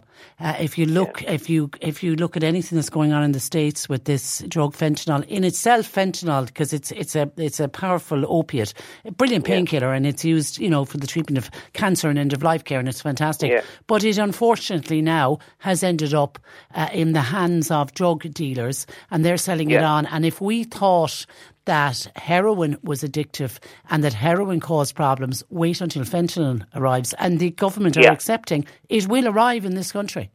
Well, you see, what happened was that the Taliban have um, uh, they- they've been burning the poppy fields in Afghanistan, Yeah. and um, therefore um, the the uh, the supply, we'll call it, um, of um, heroin has been depleted, and of course the gangs and the crooks and the etc. are looking for um, an alternative, and along comes fentanyl Yeah. and um, it's a manufactured uh, opioid and um, deadly, deadly dangerous. 50 Um, times much more. 50 um, times stronger than heroin and 100 times stronger than morphine. And of course the amount of people that are dying uh, from overdose. And the difference this time round is they already have the market because it's the poor heroin addicts. It'll just go straight to the heroin addicts. And they already have a market. Whereas when heroin came they had to build up their heroin addicts. So it's yeah it's a real real worry. It, it, it really absolutely, absolutely. that's why we need to stop people becoming addicted before they get well, addicted this is it. And knowledge and awareness is uh, vital. So, like, we need to see where does addiction, um, what's the kernel? What, what, what have all the different addictions um, in common, like I was saying? So, you have the alcoholic experiencing this desired mood change with alcohol. Uh, the food addict experiences a mood change binging or starving. The addictive gambler experiences a mood change placing bets on the football or on the golf or watching and then watching the uh, the the game, the action on the on the television. The shoplifter experiences a mood change stealing items from a shop. Um, in very layman's terms, like what people are looking for in addiction is the buzz. We, we, like, how do I get the buzz? Now, the sex addict experiences a mood change, browsing um, porn on the internet, um, or in a porn bookshop, or you know, uh, cruising the red light district in a, in a in a city. Um, the addictive spender experiences a mood change going on a shopping spree. Um, I have spoken to people down through the years, um, uh, you know, who would have um, wardrobes full of clothes yeah. with the um, with the labels still on them, and can nearly get into as much debt as a gambler would by over spending money that they don't have to spend. Well, that, that that's the big thing, isn't it? Yeah. I mean, the credit card goes crazy. Um, there's a big lift of mood when the um, the courier or uh, on post uh, when when the stuff arrives, if it's online um, buying or coming out of the shop um, with the arms uh, full, um, having um, having binged on on things. Um, I, I remember a person telling me years ago that they had, I, I don't know, I can't remember exactly the number, but it was something like 19 pairs of shoes, and a lot of them were still in the box and had never been worn. Yeah, and So- people will buy multiples of, if there's a, a particular jumper that they like and it comes in five colours, they'll buy all five colours and may not even wear one of them. Uh, That's it's- exactly yeah. it. So there you have the addictive Shopping, yeah, shopping, But- shopping uh, addict. and looking for the buzz, Mm. looking for the lift, looking for that, um, you know, that uh, the old pleasure chemicals in the brain, um, saying, "Wow, this is great." What they all have in common, as well as looking for the buzz, is that they all finish up in a bad place, in a very bad place. In some cases, in debt. Um, and you have even the workaholic who, um, you know, gets the buzz, gets the mood change by there's one other thing I can do today, there's one other job can get done there, there's another job I can do there, and arrives home at, uh, you know, uh, half ten at night, and um, the the relationship is suffering. Um, I, I, I, I, I knew a person whose um, uh, happy marriage broke up on account of it was work, work, work, work, and there was very little of anything else. Yeah, everybody And, else um, around can, can It finished in a bad place, All right, you know. so so it goes back to one of the, uh, I suppose, one of the most common things that all anyone who's who's likely to become addicted, it's all back to that low self esteem. A lot of it will start out from that. the low self-esteem, um, the uh, feelings of anxiety that a person wants to suppress, um, and feelings of hopelessness. Um, uh, you know, these are the um, the the bedrock uh, of addiction. Um, nobody sets out to become um, an alcoholic. Nobody sets out to become um, uh, an addict, but that's where it ends in many cases, and um, especially with the drugs. I mean, you know, I've spoken to many, many people who would be in serious trouble uh, with um, with cocaine, and um, you know, it, it all started off by, um, you know, like you say, uh, casually, nearly snorting a line. Um, uh, young people have told me that uh, that you go into the pub in Ireland these days, and as you put it a while ago, very well, that um, you know a line of cocaine is nearly as um, Easy to get as a pint. as a pint. Yeah, yeah, unfortunately. And don't forget, there's a very dark, murky underworld uh, behind, even if for people who are just using it recreationally. It's- It's, Absolutely. it's, a really dark world. Okay, we leave it there, Joe. Listen, have a great week. And uh, we'll Thank talk you. to you next uh, Tuesday. Thank you, Patricia. Have a good week. Bye bye. That is Joe Heffernan. Joe runs a counselling practice in Boherbue. If you think he could be of help to you, please call him at 086 834 8145. That's 086 834 8145 four five. Listener says my partner is on the phone all night. It can be very boring, and that's a type of tech addiction. And someone else says, Trish, I'd love to meet the workaholic. Nobody seems to want to work anymore. And on bad roads, somebody says, please call out the Mallow to Killarney road. It isn't great. On sections of that road, there's more potholes than road. Okay, that's where we leave you for today. My thanks to John Paul McNamara for producing. Mark Malone is in for Nick Richards right across this week, so he'll join you uh, right after the news at one, and I'll talk to you tomorrow at ten. And so I'm Patricia Messenger. Good Cork afternoon. today on C103. With Corrigan Insurance's Macroom, now part of McCarthy Insurance Group. They don't just talk the talk, they walk the walk. CMIG.ie. Even on a budget, quality is non-negotiable. That's why Quince is the place to score high-end essentials at 50 to 80% less than similar brands. Get your hands on buttery soft cashmere sweaters from just 60 bucks, Italian leather jackets, and so much more. And the best part about Quince, they exclusively partner with factories committed to safe, ethical, and responsible manufacturing. Elevate your style without the elevated price tag with Quince. Go to quince.com slash upgrade for free shipping and 365-day returns.